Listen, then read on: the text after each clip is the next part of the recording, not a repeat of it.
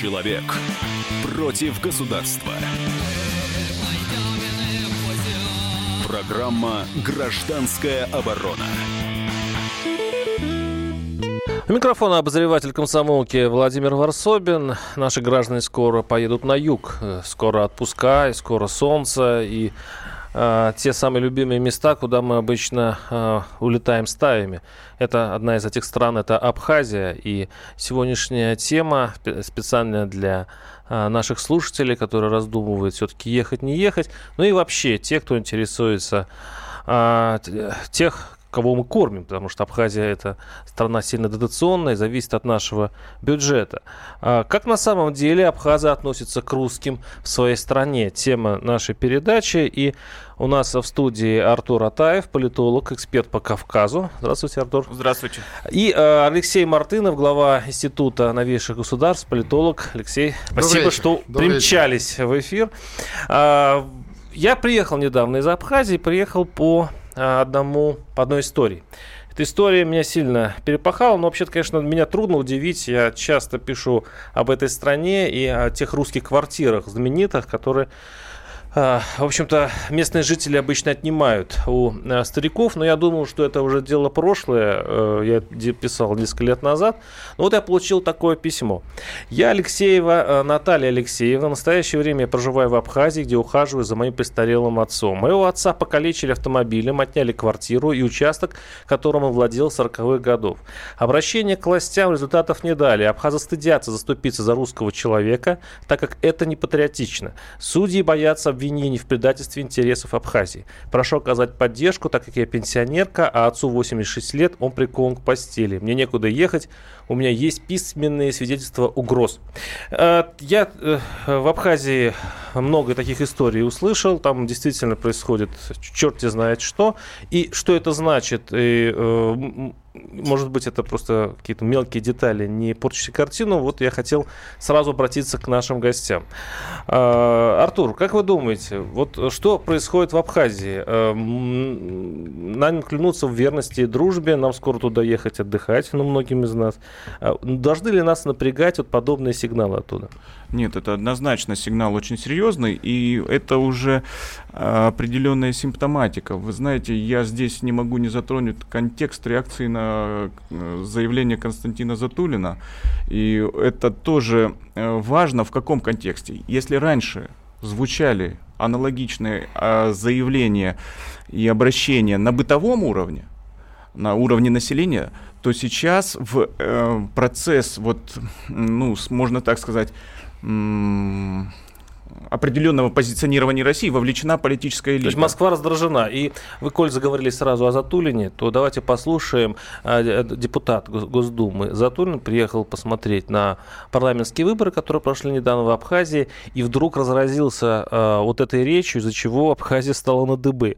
И, в принципе, понять нетрудно. Послушаем его. У нас есть серьезные задолженности с точки зрения развития отношений.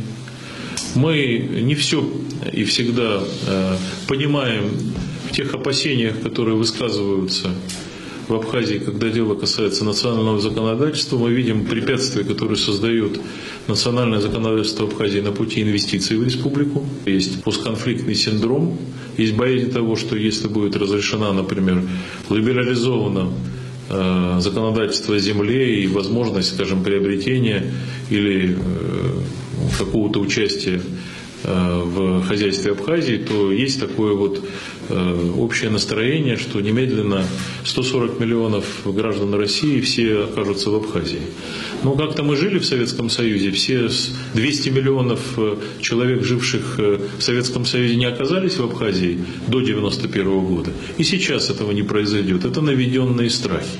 Точно так же никто не вывезет из Абхазии ту землю, которая ей принадлежит. Мы надеемся, что Абхазия разберется со своей преступностью. И наличие или отсутствие здесь координационного центра МВД, о котором договаривались, но не договорились, мне кажется, будет этому полезно. Я имею в виду МВД Российской Федерации. Потому что, к большому сожалению, мы э, видим всплеск преступности в Абхазии в последнее время, и он отбивает желание у многих э, в России, тех, кто мог бы это сделать, э, вкладывать в Абхазию, развивать здесь какой-то бизнес и тем поднимать экономику республики. Я, конечно, отмечаю, что вы сами знаете, что наши граждане в России, они привыкли отдыхать на бруствере окопа, поэтому в прошлом году, в 2016 году, ну, как бы все время, и даже в самые трудные годы люди ехали в Абхазию, люди в России любят Абхазию, вот, но при этом э, не надо обольщаться. Вот я вам хочу сказать, что в Армении 99% армян проживает.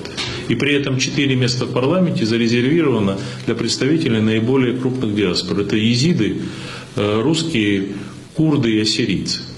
Каждый из них будет иметь по крайней мере одного представителя в парламенте. Скажите, пожалуйста, что Э, что за причина, по которой 100 с лишним кандидатов в депутаты Народного собрания Абхазии только один человек с русской фамилией? Это нормально или нет при нашем уровне отношений? Почему так происходит? Мне кажется, что это можно было бы учесть в национальном законодательстве, просто выделить одно место из 35 для, скажем, представительства обязательного проживающих здесь русских. Я бы очень не хотел, чтобы родная для меня Абхазия выглядела как страна, в которой реализуется принцип, который довел Грузию до известных событий. Грузия для грузин.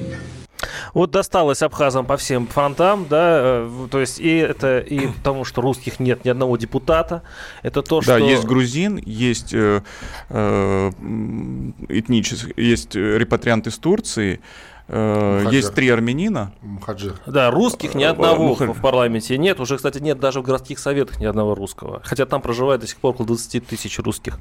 Кроме того, что им досталось еще за а, преступность, за то, что э, до сих пор не разрешено а, россиянам покупать ни землю, ни имущество, ни недвижимость. Вот как вы считаете, вот, это что, это объявление тихой, мягкой войны? Да нет, вы это... знаете, я не думаю, что речь идет об этом. Алексей Мартынов. Но вот то, о чем говорит э, Затулин, э, ведь такой э, принцип существовал в Абхазии. Э, там еще лет 10 назад, там вот пару электоральных циклов назад, э, причем, насколько я помню, это не было законодательно зафиксировано, но внутри это регулировалось, была такая, как сказать, такая негласная квота, да, квота русская в парламенте, русская, э, армянская обязательно, да, была, потому что э, эти группы народы, они представлены, э, ну, массово в Абхазии были представлены, по крайней мере, там 10 лет назад это было видно, да. Ну, говорили для того, чтобы понравиться русским перед признанием. Ну, Они перед 2008... можно по-разному к этому относиться. Они, но 4-5 депутатов было. Но я помню этот момент, скажу вам, ну, наверное, в году, наверное, 10 или 11 это уже было после признания, меня поразило в очередной раз, э, так сказать, посещая Абхазию и зайдя в парламент, меня поразило, что а, таблички, э, ну вот на кабинетах, да, они были всегда традиционно на двух языках, угу. абхазский и русский. И тут их поменяли, только абхазский. Я говорю, подожди, а что это такое? Мне бросилось в глаза. Мне говорят, ну, слушай, у нас здесь свои, там, то, все, пятое, десятое, все, ничего страшного, не обращайте внимания. Я говорю, слушайте, а, ну, вот в разных местах а многие нехорошие вещи начинались вот с таких э, вывесок, каких-то, ну, каких-то да, да, невинных вещей. вещей, да. И здесь же смысл не потому, что э, я хочу понимать, кто где находится, хотя это тоже. Да, я же пришел к вам в гости, приехал зачем-то, да, и вот иду и... Радио «Комсомольская правда». Более сотни городов вещания и многомиллионная аудитория. Таганрог 104 и 4 FM. Эм. Ставрополь 105 и 7 FM. Эм. Тюмень 99 и 6 FM. Эм. Москва 97 и 2 FM. Слушаем всей страной. Из глубины.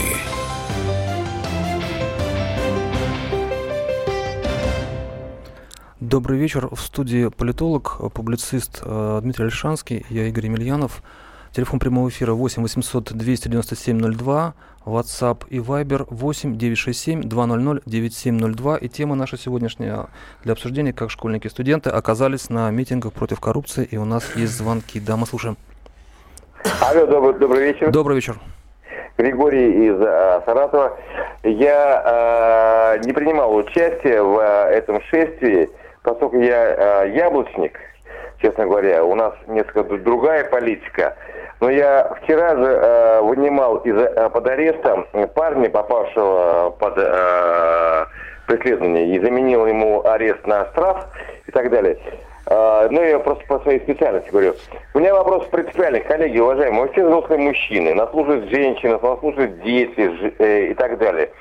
А вот э, принципиально, нужен или не нужен был этот марш? Вот это, это как, как, как, как мужики. Вот нужен э, в данном этапе развития страны этот марш, или он никчемный, или он вредный. Вопрос понятен. Вот проверка Вопрос понятен, спасибо, да. Ну, конечно, вредный, конечно, ненужный. То есть его можно вполне спокойно потерпеть, но я вас разочарую, как яблочника. Совершенно это не нужно ни зачем. Ни к чему хорошему это не приведет. Ну, какие-то новые запреты чиновники придумают через там несколько недель или несколько месяцев, и узнаете о каких-нибудь новых ограничениях, которые предложит Дума. Только нам этого не хватало, понимаете? Будет какой-нибудь какой-нибудь закон о том, что дети до 18 лет обязаны там, что за ними должны следить, а если не будут следить, то будут запрещать, штрафовать там, ну и так далее. вот. В общем, ничего хорошего не будет, понимаете? Сразу по завершении э, несанкционированного митинга мы звонили с вопросом дня, э, какие уроки, какие уроки преподнесли мартовские гуляния звонили самым разным людям, не только депутатам, а и по политикам звонили и деятелям культуры, и э, водителям, фермерам э, мнения были очень разные. Э, ну, вот, например, Оксана Осипова, фермер, который выращивает огурцы в Тамбовской области, э, заявила нам следующее. А демонстрации толка нет, надо объединяться в союзы, идти в министерство с конкретными предложениями. Так мы себе в области выбиваем субсидию Минсельхоза. А стали бы чиновники поддерживать нас, если бы мы ходили с плакатами. Это реальный человек, который занимается реальным делом на земле, например. Нет, ну иногда по поводу конкретного дела можно и с плакатами ходить именно по поводу дела. А вот просто так, ну, это другое дело, я говорю, я понимаю, что это некое, некое неизбежное следствие возраста, вот желание этой движухи, поэтому, ну, такое происходит время от времени, это нормально. Нам пишут... Просто ничего полезного особенно в этом нет. А, нам пишут, Дмитрий прав, мне 33 года, я э, хорошо помню 90-е годы, когда действительно нечего было есть, когда пенсии зарплаты по полгода не платили. Это разговор о том, что э, поколение тех, э, кто были представлены э, в минувшее воскресенье в центре Москвы, действительно не застало а, очень горьких времен. А, оно, к счастью, к счастью для себя, не застало ни Афганистан, ни первую, ни вторую чеченскую кампанию, не застало реальный голод, который реально был во многих городах страны. Мы слушаем на звонок. Э, добрый вечер. Добрый. Я бы, хот... я бы хотел сказать, что, конечно же, это преступление, диверсия, которое совершил Навальный, должна преследуется законом. Тем более, что это сборище не было узаконено. Вы помните, когда беспорядки были в Польше, президент посмотрел на молодежь, которая подожгла машины, вагоны. Он говорит, неужели мы это такая нация? Вот так, э, такое зрелище ужасающее было против после этого э, э, правонарушения. И я всегда выступаю перед детьми, э, студентами первого курса и десятиклассным, говорю, дети, для того, чтобы вас не обманул какой-нибудь поддонок вроде Мавроди. Извините, а, а вы преподаете э, в ВУЗе, в школе? Нет, я просто общественно выступаю иногда на собраниях студенческих и школьных. Понятно. И... А, да, извините, а вопрос ваш в чем был? Или вы просто хотели высказать мнение? Нет, я просто хочу сказать о том, что таких людей нужно преследовать, ибо это зародыши к преступлению, к болотным и площадям Няньмынь, Ваша... которые заканчиваются гибелью многих э, молодых людей. Ваша точка зрения понятна, но на самом деле у нас есть законодательство, которое определяет, что э, люди получают э, штрафы, которые приходят на несанкционированные э, митинги от э, до 30 тысяч рублей, 15 суток э, ареста, либо 100 часов э, работ. Собственно, что сейчас и получил организатор э, конкретно этого мероприятия. 15 суток плюс э, 20-тысячный штраф. У нас звонок. Э, Генрих? Да. Добрый вечер. Знаете, это похоже на запуск э, украинского сценария. С одной стороны, мы имеем правительство коррупционное. Один министр уже арестован, возглавляет его непонятно кто. Ну, может, все-таки не будем стороны... обобщать? Может быть, все-таки не все? Э, ну, раз уже есть кто, кто там находится. Э, с другой стороны, мы имеем э, скакунов молодых, которых выводят на площадь. Они ничего не понимают хотя бы всего возраста. Но зато они сообразят, как делать коктейли Молотова. Это запросто. Так что... Так что нужно делать? Э, действовать жестко? Или наоборот, действовать уговорами и разъяснениями? Э, не, вы знаете, нужно, чтобы появилась третья сила, которая и к коррупционерам не имеет отношения, и к этим скакунам, умная сила, за которой бы общество пошло. Понятно ваше мнение. А, как полагаете, Дмитрий, третья сила может возникнуть в такой ситуации? Да навряд ли. навряд ли. Да нет, да нет, нет тут никакого, так сказать, украинского сценария, потому что ну, украинский сценарий совершенно другой. Во-первых, там эти молодые ребята, они были совершенно отмороженные, да, они были очень жесткие. Это была такая, были такие деревенские ребята западноукраинские, которые вот там и погибли, в частности. Они были такие настоящие боевики. Ну, а здесь все это довольно вяло, инфантильно, мягко и деликатно. Обратите внимание, что никто никакие машины не поджег. Понимаете? Коллега Александр Коц, который сравнивал тех, кого он увидел в воскресенье с теми, кого он видел на Майдане, сказал, что это, а, другие лица, и, б, я не видел там тех, кто способен был на реальное конкретное действие. Ну, может быть, ну, это конечно, и хорошо. Конечно, конечно, потому что на Украине там были более архаичные ребята, поэтому более жесткие, более сельские такие, и они были вот авангардом. Но дело в том, что кроме этого на Украине это же носило Понимаете, разница состоит в том, что на Украине это носило в ее, так сказать, центральной и западной части совершенно общенациональный характер. Потому что Янукович был уже не просто коррупционер. Янукович был чужой совершенно человек. Потому что Донецк не воспринимается как украинский город, это русский город. И Янукович это как бы не украинский э, коррупционер, а это русский коррупционер. Не язык песочницы. Да-да, навязанный совершенно в другой, из другой культуры. И именно поэтому это носило такой яростный характер. Поэтому коррупционер Порошенко совершенно не вызывает такой ярости, потому что он, конечно, коррупционер, но не чужой. Понимаете, он воспринимается как легитимный коррупционер. Или там, не, неважно, олигарх там и так далее, и так далее, да? Значит, соответственно, э, понимаете, и поскольку он был чужим, то это движение охватывало всех. Это были не просто какие-то молодые ребята из Киева или там еще откуда-то, там были все.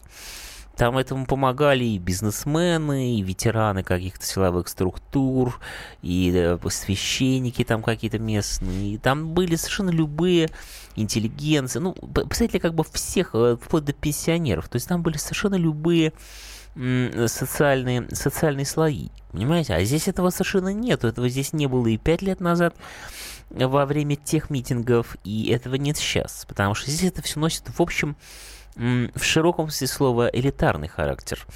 Элитарный не в смысле рублевки и каких-то спортивных автомобилей, а элитарный просто в том смысле, что э, этим здесь в России занимаются, конечно, только, ну там, на огромной в своей части все-таки благополучные люди. Благополучные, культурные и довольно простодушные.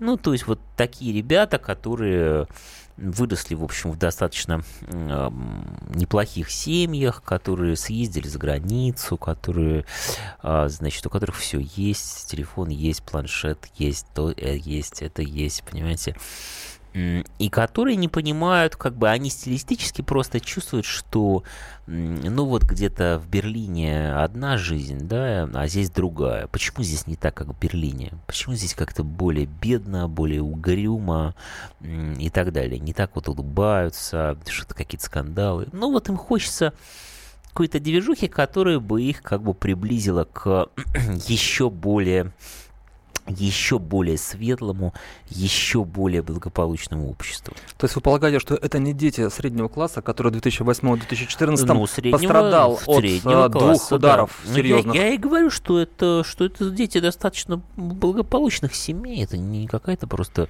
депрессивная такая поселковая молодежь с водкой и шприцами. Нет, нет, нет. Это очень благополучные ребята. А, ну, любопытно, что благополучные ребята-то выходят, а, а может ли случиться так, что если а, в следующий раз акция будет э, проходить опять-таки в больших городах, а, кто-то выйдет им навстречу. Не третья сила, но я не знаю, в Москве 22, 22 Нет, кадетских ну, школы. насчет того, чтобы там каких-то, а, понимаете, вот это мы можем вспомнить э, так называемую молодежную, молодежную политику Кремля, вот поговорим о ней после перерыва.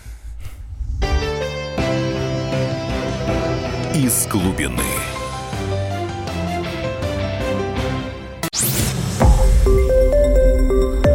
Радио «Комсомольская правда». Более сотни городов вещания и многомиллионная аудитория. Хабаровск 88 и 3 FM. Эм. Челябинск 95 и 3 FM. Эм. Барнаул 106 и 8 FM. Эм. Москва 97 и 2 FM. Слушаем всей страной. Из глубины.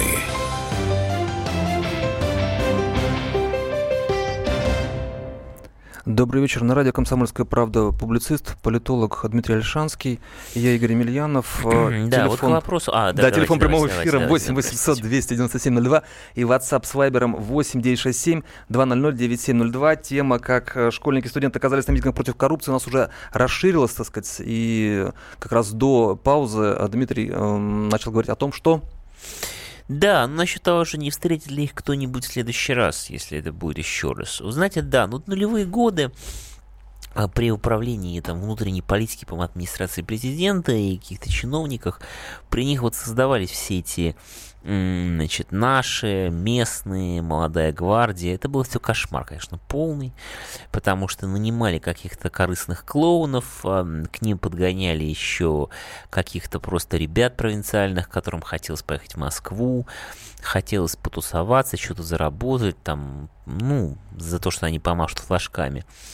Вот, и создавался весь вот этот вот селигер ну, который, естественно, создавался под лозунгом борьбы с Майданом. Тогда же тоже был Майдан 2004 года.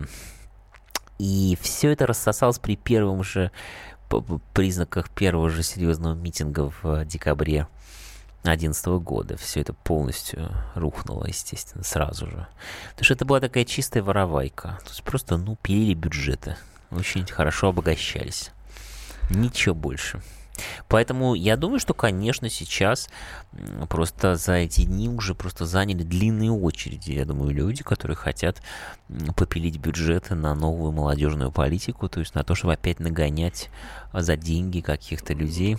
Ну, сложно, в, да. в худшем случае просто какую-то агрессивную гопоту и провокаторов, в, в лучшем случае просто каких-то мирных ребят э, провинциальных, которые бы хотели подзаработать. У нас есть звонок. Максим, Добрый вечер. Здравствуйте. Здесь есть два аспекта. Э, первый аспект то, что ваш гость э, Альшанский, да? Да, да, Дмитрий Альшанский. Да, да. И он вот сказал, что якобы это такая вот романтическая движуха э, у молодежи. А почему он не считает, что у них в семьях вот это вот нищета, чернуха им обрыдла, и действительно это вот, вот такое назревшее у них такое движение. Видимо, он то так же, как вот недавно признался Делягин, что у него все друзья там свыше 80 тысяч имеют доход. Альшанский тоже так сейчас вот карточку за свою пропаганду сейчас пойдет. Ну, давайте, давайте, давайте не будем э, приходить на личности. Ваш вопрос был в чем? Нет, ну дело в том, что, так сказать, э, смотрите, да, значит, э, Понимаете, ребята в таком возрасте, они не думают никакой нищете чернухи. Понимаете? Но ну, это вы думаете о чернухе, потому что вы телевизор смотрите. И вы думаете о нищете, потому что вам, вам приходят платежки за ЖКХ, которые становятся все больше и больше. А дети об этом не думают. Понимаете, до определенного возраста, кроме тех времен, кроме, подчеркиваю, тех времен, когда все живут так плохо, что детям тоже и молодым ребятам, девушкам, мальчикам а, приходится тоже участвовать в борьбе за выживание. Это бывают такие эпохи, когда все в этом участвуют. Но в условиях более-менее стабильной жизни, более-менее стабильной жизни, этим занимаются взрослые. Понимаете, взрослые погружены в эти проблемы. Ребята до там, даже там 25, может быть, даже до, до 30 лет, но они в это совершенно не погружены, я вас уверяю. Они не стоят, я же вижу, кто в Сбербанке платит за квартиру. Понимаете, там нет 20-летних ребят и телек они не смотрят, понимаете, и так далее, понимаете, они не, они не имеют дела с какими-то там социальными пособиями, понимаете, в больницах э, они бывают все-таки только в а, экстремальных случаях, если, не дай бог, что-то случилось, понимаете, но в больницах и поликлиниках тоже в основном, в общем, сидят в очередях э, люди немолодые, да, по большей этой части, ну и так далее. То есть социальными проблемами мы, да, очень мало связаны, понимаете? И кроме того, я хочу сказать, что то, о чем я написал, да, что совершенно лживые идеи, что якобы якобы у молодых ребят в России сейчас как-то там мало перспектив, мало места, они занимают, что их как-то зажимают. У нас же ровно противоположная проблема. У нас а, совершенно невероятный культ как раз молодости, юности и так далее.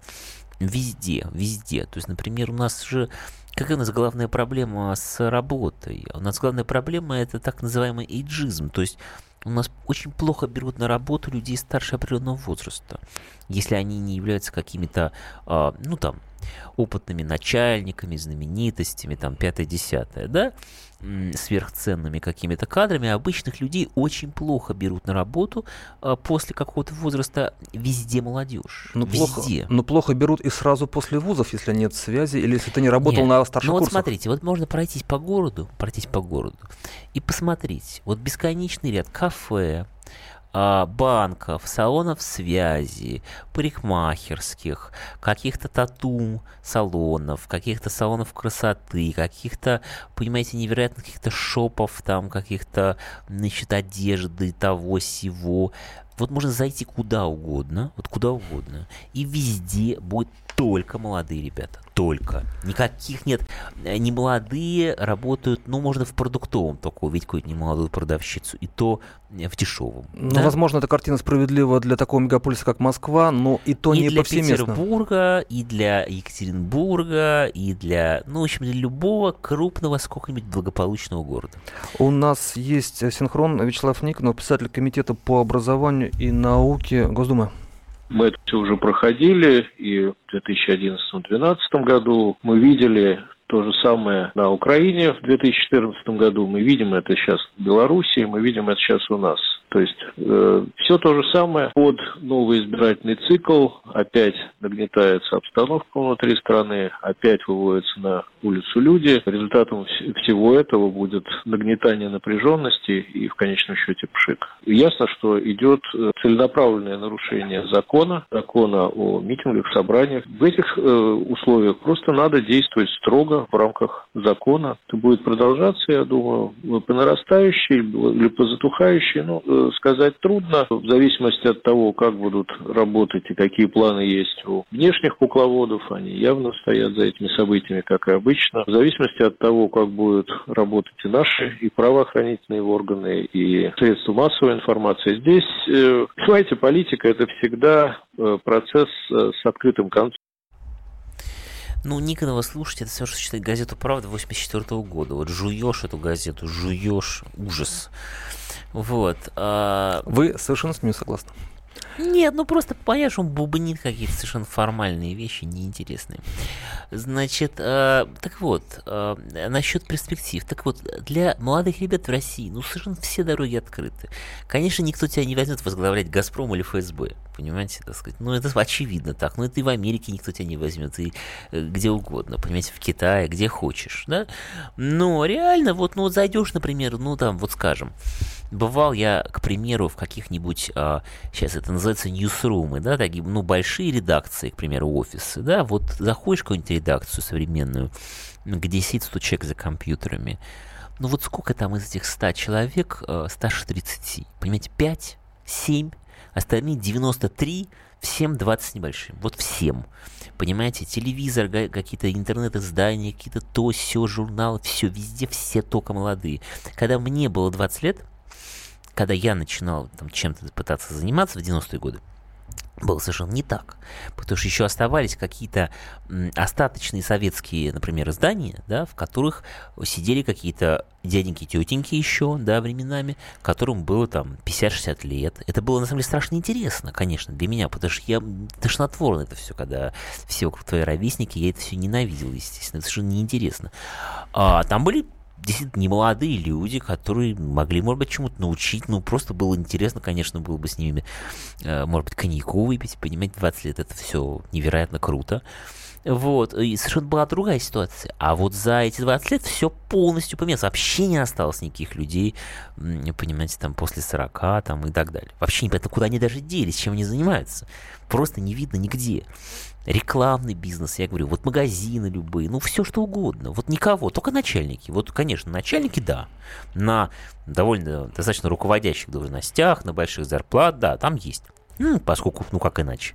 Но дальше вот полностью исчезли люди, э, люди в возрасте на неруководящих должностях. Поэтому, ну, приходи куда угодно, везде берут. И не только работа, вообще все. Ну, возьмите, не знаю, там, кино, да? Раньше в кино ходили немолодые люди? Ну, ходили. Они ходят и сейчас с детьми. Не, очень мало. Ну, ну, с детьми бывают детские фильмы. И то эти родители, сколько им лет этим родителям, да? Значит, 30 лет, опять же, да? Одна молодежь сплошная, везде. И все фи- и фильмы. Вот смотришь, допустим, пришел в кино, и тебе показывают 5 э, а, рекламных роликов фильмов, да? Или там 6, да, неважно, трейлеров так называемых. Вот из них, ну, максимум один будет какой-то взрослый, да, вот пять других будут а, комиксовые, подростковые какие-то блокбастеры. Тупые просто до невозможности. И все только на подростков, все только на молодежь. Исключительно. Больше просто редко-редко что-то бывает другое, понимаете? Кроме женщина Бэтмен 18 против Супермена 24 и Трансформеров 38. Вот этого, этого стало такое количество, которого не было даже еще там, 15 лет назад. Это просто не было такого количества. То есть это везде. И, ну, я не знаю, вот можно зайти в, в кафе зайти. Вот раньше были там официанты были немолодые, понимаете, которые были опытные такие, маститые. Куда все это делось? Ну хорошо, ну сейчас вы говорите о детях поколения потребления, то есть поколение Next или даже уже Next 2. А, по большому счету... То есть я говорю, да, я говорю, простите, да, говорю, что весь мир современный, и, естественно, Россия, не только, но Россия прям с особенным наживом, она вся как раз подстраивается под них, они совершеннейшие цари. И все, весь мир вот этого маркетинга, да, вот рекламных каких-то бюджетов, он весь подстраивается под, э, под подростковость. Почему? Да, потому что казалось бы, это вот интересный парадокс. Казалось бы, у взрослых, казалось бы, потом, давайте сейчас договорю, казалось бы, у взрослых больше денег, да, больше денег у взрослых. Но дело в том, что у взрослых есть мозги, у них есть определенные привычки, они сформировали себе какие-то ценности в жизни. И их так просто побежать покупать какую-нибудь дрянь не сагитируешь. А? Ну, то есть кого-то сагитируешь, кто-то ума не нажил, и ничего, да, но, но многих нет. Понимаете? А подростков легко гнать толпами в любую сторону. И поэтому на них ориентируется все. Вся реклама, все, все потребление. На то, чтобы они разводили своих родителей покупать те или иные товары. У нас был звонок. Да уже не успеем. А, Юрий, если кратко, Кратко, у нас же есть закон о митингах, собраниях есть. и так далее. Так, так вот, по-моему, пора уже принять в этот закон поправки. Запретить в таких мероприятиях, за исключением официальных праздников 9 мая, 1 мая и так далее, ну, скажем, там парад старинных э, автомобилей, да, там общественный такой мир. В остальных всех запретить участвовать несовершеннолетним. Расстрелять. Да не а... расстрелять, ну, привел несовершеннолетнего иди-ка ты полгодика посиди э, в СИЗО, так сказать. Э, вот и все. Мы, совершенно... мы услышали ваше предложение, да. Из глубины.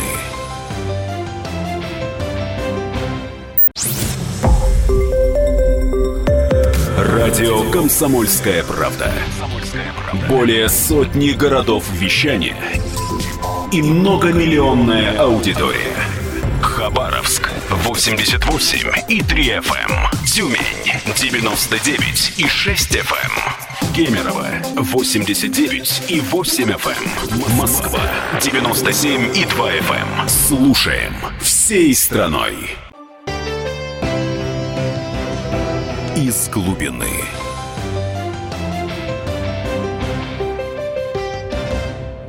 Добрый вечер. Радио «Комсомольская правда». Политолог-публицист Дмитрий Альшанский. Телефон прямого эфира 8 800 200 9702. WhatsApp и Viber 8 967 200 9702. Мы обсуждаем тему а, молодежь и митинги. Школьники митинги, студенты митинги. Это только в Москве востребован молодой офисный планктон. В регионах молодежь не может устроиться на работу, пишет нам Максим Девятов. Ну, дело там не в молодежи, а в отсутствии работы. Понимаете? В крупных городах может, типа Питера или Новосибирска, а в провинции совсем нет. Ну, там она и на митинге, там молодежь, которая живет в районных центрах и не может устроиться на работу, она не, не ходит на протестные митинги. Понятно? На протестные митинги ходят те, кто все могут. Понимаете, как правило. Любопытным наблюдением... Но, но, да. но при этом, да, вот это все, конечно, то, что там звонили, вот этот весь тюремный сталинизм так в людях сидит. Запрещать, запрещать, запрещать. Он говорит, а давайте мы вам что-нибудь запретим, дорогой радиослушатель. Вот лично вам что-нибудь запретим. Понимаете? Как вы надоели. Правда с вашей думой, которая непрерывно придумывает, что еще запретить. Ну, а не только Дума придумывает. Вот а... это, кстати говоря, голос народ. Да, вот, вот я, я, я вам предсказал уже, да, что сейчас скоро Дума предложит обязательно запретить а, что-нибудь делать до 18 лет еще? А, ну, коллега Сергей Пономарев поделился наблюдением, а, вернее, воспоминанием о том, что, будучи в Корее, пообщался с штурманом рыболовецкого судна, а, который заявил, что им, рассказал ему, что на первых курсах он обязательно ходил в демонстрации, это была часть студенческой жизни, если не ходишь на демонстрации, не бросаешь фаеры бутылки в полицию, никто тебя уважать не будет. А на старших курсах это все бросили, потому что люди уже занимались поиском работы. Все. Ну и что? Ну да. А, но у нас так не получается. Ну, а как у нас получается? А, я не знаю, потому что э, все-таки мы, когда говорим о том, что пришли школьники, студенты, но на самом деле, конечно, разнородный был очень э, состав, и мы не можем говорить, что это было молодежное исключительно движение. Там их было в лучшем случае, ну, треть. Нет, треть. ну, приходили и те, кто приходил пять лет назад, такие тоже были, довольно много. Так что нет, ничего, ничего, ничего страшного в этом нет. Не надо ничего запрещать, главное, понимаете? Давайте как-то себя спокойно вести. Давайте. У нас звонок от Ирины. Слушаем. Добрый вечер. Добрый вечер. А, хотела бы ваше мнение узнать, насколько вот э, говорить ничего страшного, вот насколько все-таки это возможно, какие-то вот и изменения политические с помощью использования, вот, с использованием молодежи, ну, для организации цветных революций, модерна у нас в России, потому что в других странах это получилось. Это получилось сейчас вот в Украине, это в свое время получилось в Польше, когда студенты массово выходили э, на, на протест вынудили буквально правительство уйти в отставку, и власть там получил Лех Валенса. И вот рассказывала Дарья Асламова, замечательный корреспондент радио «Комсомольской правды», комсомолки, она э, э, рассказывала о том, что вот даже в Сербии выросло новое поколение, которое не пророссийское, а пронатовское, про западноевропейское, тоже в Черногории. Вот что надо делать, вот второй вопрос, чтобы вот нашему как-то от этого уберечь, какие-то новые ценности им прививать, кроме, потребитель, кроме потребительства и престижа в соцсетях. Да, вот. спасибо за вопрос, Ирина. Ну, понимаете, ну молодежь такая, какая страна. Понимаете, страна у нас абсолютно, да, она у нас очень такая циничная, гламурная, ориентированная на потребление. Ну, в общем, а, совершенно атомизированная, без всякой солидарности. Ну, нормально. Ну, вот на этом фоне такая же молодежь. Или почти такая. Ну, понимаете, конечно, это плохо, конечно, это грустно. Ну, это закономерно, это логично. И какие-то цветные революции. Это все из телевизора. А, совершенно невозможно все это объединять. Польша это одно, Украина это другое, понимаете, арабские страны это совершенно третье. Это совершенно разные вещи. Они объединяются воедино только в пропаганде нашего телевизора. А пропаганде нашего телевизора верить не стоит, я вас уверяю. А, да, вопрос на Вайбере. А, эти молодые, которые пришли воскресенье они пока еще не могут голосовать. Э, то есть это еще не электорат. Для чего тогда а пришли они, для чего их используют? Нет, ну почему? Ну кто-то может, почему? Там же не все младше 18. Там было сколько там совсем, так сказать, детей. Ну, были ребята молодые, я думаю, что и 20, и 25, и по 30, и разные разные, понимаете? И, и, не думаю я, что они будут голосовать. Это все совершенно не про голосование. Это просто все про то, что, ну, там, мы хотим движухи, мы хотим драйва, надоело, хотим чего-нибудь этакого. Ну, такое эмоциональное желание просто. Потому что, ну, страна достаточно консервативная. Вон, видите, звонят люди, которые все время требуют что-нибудь запретить. Но я уже, как мне это раздражает, но я к этому спокойно отношусь. Но представьте, как это для 18-летних ребят, что все время вот эти ветераны органов, понимаете, которые все время ищут, э, какую бы еще цензуру устроить, понимаете. Ну, конечно, все это омерзительно. Вот. Но просто я отличаюсь от молодежи это тем, что я уже немножко там знаю историю, помню какое-то прошлое, то, которое не помню, я что-то знаю о нем из других источников, э, не из личного опыта. И поэтому я просто более аккуратно к этому отношусь. То есть меня все это тоже раздражает, то, что раздражает этих ребят. Ну Я вот... просто помню о том, что у всего есть своя цена. И не слишком ли высокая цена может быть заплачена за то, чтобы поменять прямо сейчас э, то, что им не нравится. А в юности ты об этом не думаешь. Ты вообще как бы не думаешь об оборотной стороне многих вещей. Тебе просто что-то нравится, тебе что-то увлекает, и ты бежишь это делать, и все. Интересно, что в эти же выходные тысяча молодых ребят вступили в э, юнармию. Сейчас создан сайт юнармии, 85 городов. Это что такое? А, люди, которые, грубо говоря, играют в зорницу. Ну, э, это совсем грубо. А, и э, у них есть э, к этому желание, судя по всему, то есть туда никто их не загоняет. Организована уже соцсеть «Юнармия». Посмотрим, как она будет развиваться. И, ну, а на какие деньги это происходит? Ну, да, прекрасный вопрос, на какие деньги это происходит. Ну, судя по тому, что это было на базе Минобороны, сказать, возможно, Минобороны задействован. Ну, это какие-то распилы бюджетов, я думаю, все-таки, понимаете? Но не будем подозревать людей в худшем. Ну, я, увы, живя в России, я склонен подозревать, по крайней мере, не всех людей в худшем, но все то, что связано с госструктурами, я сразу подозреваю исключительно в худшем, конечно же. Хорошо. А родители, которые отдают детей в кадетские школы, в кадетские классы, вот в Москве сейчас их 22 таких школы, там конкурс большой, там просто так не поступишь. Э, эти э, родители э, хотят для детей какого будущего? Эти дети не придут на площадь. Ну да, они воспитываются в военизированной такой дисциплине. Ну, как бы я отношусь к этому индифферентно. Но это довольно специфический путь, потому что вообще молодому человеку не хочется маршировать. Ну, то есть кому-то хочется, но большинству хочется на гулять, выпивать, э, с девочками гулять, там еще что-то делать, можно протестовать там на баррикаде. Это нормальное желание. Как раз желание маршировать, оно довольно странное. У нас звонок от Михаила. Да, здравствуйте. Добрый вечер. Вот, э, как говорится, отвергаешь, предлагай. Вот предположим, что и старше 50 лет в регионах тяжело, да, с работой. И, может быть, это все развить в такую идею.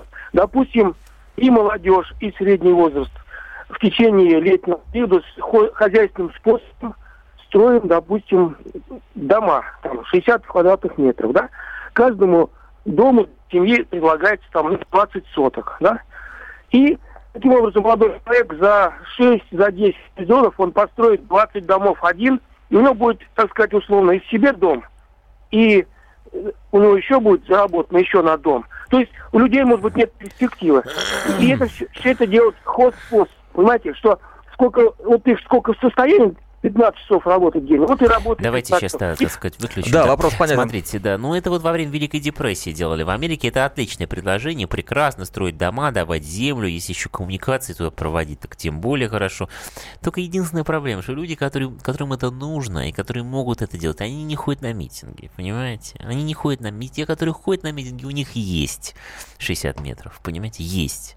Дом или квартира или что-то. У них все это есть, понимаете? А, к сожалению, вот те, у которых и нет, они, или у кого действительно есть большие проблемы, они не протестуют. Это вот вечная такая история. То, что а, в нескольких городах, ну как минимум в одном большом городе молодежь на митинге прыгала со словами «Кто не скачет, тот там-пам», а, это что? Это просто а, тупое подражательство? Или это не тупое подражательство, это нормальное продолжение низкой технологии? Дразнят просто. Да нет, дразнилка. Ну просто знают же, что это вызывает а, бурное обсуждение. Вот и дразнится. Это нормально, опять же. А в 90-е кричали, завершим реформы так. Сталин, Берия, ГУЛАГ. Понимаете? Ну и что? Господи, боже мой. И как я к этому всему как раз отношусь довольно легко. Не надо вообще реагировать слишком остро на какие-то слова, на какие-то кричалки. Это все чушь. Не чушь то, что происходит всерьез. А, пишут нам в Вайбере, понятно, что организатор митинга очень ждал какого-то происшествия с детьми, чтобы потом обвинить властную структуру, в частности полицию. Но о чем думали взрослые, которые шли туда с детьми? А, ну и там есть предложение по поводу возможной атаки террористов на такие скопления людей. Ну да, вот для воздействия каких-то совершенно каких-то посторонних сил, каких-то возможных терактов, да, к сожалению, это очень уязвимая вся история. И, по, и поэтому, конечно, полиции здесь надо смотреть просто не в два глаза, а в 15, понимаете? Потому что не дай бог, действительно что-нибудь, случ... что-нибудь случится. Ну что, мы заканчиваем, да? Я желаю всем приятного вечера. Это был Дмитрий Альшанский. Радио «Комсомольская правда». Из глубины.